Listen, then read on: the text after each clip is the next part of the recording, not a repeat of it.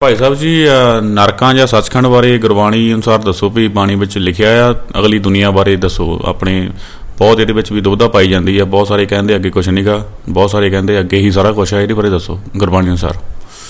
ਬਾਣੀ ਪੜਾਂਗੇ। ਅੱਜ ਬਾਣੀ ਤੋਂ ਸਾਨੂੰ ਬੇਮੁਖ ਕਰੀ ਜਾਂਦੇ ਆ। ਮਨਮੁਖੇ ਸਵਾਲ ਕਰਦਾ ਹੁੰਦਾ। ਮੈਨੂੰ ਇੱਕ ਗੱਲ ਦੱਸੋ ਵੀ ਅੱਗੇ ਕੁਝ ਹੈ ਨਹੀਂ। ਆਪਾਂ ਅੰਮ੍ਰਿਤ ਛਕ ਕੇ ਕਰਨਾ ਕੀ ਹੈ ਮੈਨੂੰ ਕੋਈ ਜਾਣਾ ਸਭ ਤੋਂ ਔਖਾ ਧਰਮ ਆ ਕੁਰੈਤ ਛੱਡਣੀ ਸਭ ਤੋਂ ਔਖੀ ਹੈ, ਰਹਿਤ ਰੱਖਣੀ ਸਭ ਤੋਂ ਔਖੀ ਹੈ।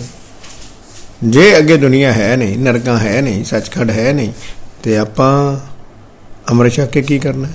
ਐਡੀ ਔਖੀ ਰਹਿਤ। ਕਿਉਂ? ਤੁਸੀਂ ਵੀ ਐਸ਼ ਕਰੋ, ਖਾਓ, ਪੀਓ, ਐਸ਼ ਕਰੋ। ਨਾਲੇ ਗੁਰੂ ਸਾਹਿਬ ਕਹਿੰਦੇ ਹੋਣ ਵੀ ਹੈ ਨਹੀਂ, ਤੇ ਆਪਾਂ ਮੰਨਣ ਨੂੰ ਤਿਆਰ ਗੋ ਇੱਕ ਇੱਕ ਸ਼ਬਦ ਵਿੱਚ ਤੇ ਨਰਕਾਂ ਦਾ ਹਾਲ ਲਿਖਿਆ ਹੈ। ਦਰਲੇ ਲੇਖਾ ਪੀੜ ਛੁੱਟੇ ਨਾਨਕਾ ਜੋ ਤੇਲ। ਫਿਰ ਉਹਦਾ ਕੀ ਕਰਾਂਗੇ? ਬਾਣੀ ਹੁਣ ਤੁਸੀਂ ਕੱਲ ਨੂੰ ਕਹਿਣਾ ਹੈ, ਬਾਣੀ ਗਲਤ ਆ।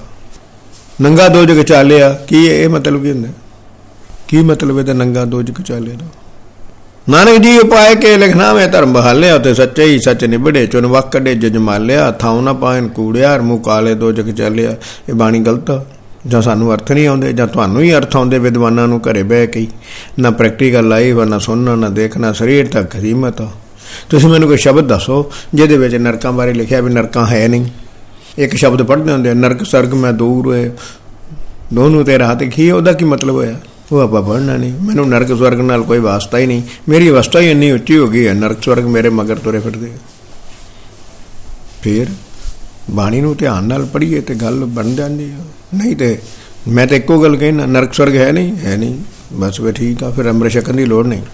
ਫਿਰ ਗੁਰਬਾਣੀ ਪੜ੍ਹਨ ਦੀ ਟਾਈਮ ਵੇਸਟ ਨਾ ਕਰੋ, ਗੁਰਦੁਆਰੇ ਨਾ ਜਾਇਆ ਕਰੋ। ਗੁਰਦੁਆਰੇ ਤਾਂ 1.5 ਲੱਖ ਬੰਦਾ ਰੋਜ਼ ਮੱਥਾ ਟੇਕਣ ਜਾਂਦਾ, ਉੱਥੇ ਕੀ ਕਰਨ ਜਾਂਦੇ ਹੋ? ਤੁਹਾਨੂੰ ਕਿਸੇ ਨੇ ਸਮਝਾਇਆ ਨਹੀਂ ਕਰਮ ਕਾਂਡਾਂ ਚ ਪਏ ਆ। ਬਾਣੀ ਪੜ੍ਹਦੇ ਨਹੀਂ ਨਾ ਗੁਰਦੁਆਰੇ ਮੱਥਾ ਟੇਕ ਕੇ ਸਮਝਦੇ, ਮੇਰੀ ਮੁਕਤੀ ਹੋ ਗਈ ਆ। ਭਾਈ, ਇੱਕ ਗੱਲ ਯਾਦ ਰੱਖੋ, ਜੇ ਨਰਕ ਸਵਰਗ ਹੈ ਨਹੀਂ, ਫਿਰ ਅੰਮ੍ਰਿਤ ਛਕਣ ਦੀ ਲੋੜ ਨਹੀਂ, ਗੁਰੂ ਸਾਹਿਬ ਨੂੰ ਮੰਨਣ ਦੀ ਲੋੜ ਨਹੀਂ, ਫਿਰ ਪਾਠ ਪੜ੍ਹ ਕੇ ਕੁੜਕੁੜ ਨਾ ਕਰਿਆ ਕਰੋ ਗੁਰਦੁਆਰੇ ਜਾਣ ਦੀ ਲੋੜ ਨਹੀਂ ਕੁਝ ਕਰਨ ਦੀ ਲੋੜ ਨਹੀਂ, ਰਹਿਤ ਰੱਖਣ ਦੀ ਲੋੜ ਨਹੀਂ, ਕਰਿਆ ਛੱਡਣ ਦੀ ਲੋੜ ਨਹੀਂ ਐਸ਼ ਕਰੋ ਖੂਬ ਖਾਓ, ਪੀਓ, ਖੂਬ ਐਸ਼ ਕਰਕੇ ਆਪਣੀ ਜ਼ਿੰਦਗੀ ਨੂੰ ਪੇਟ ਜਾਓ ਬਸ, ਠੀਕ ਹੈ ਵਾਹਿਗੁਰੂ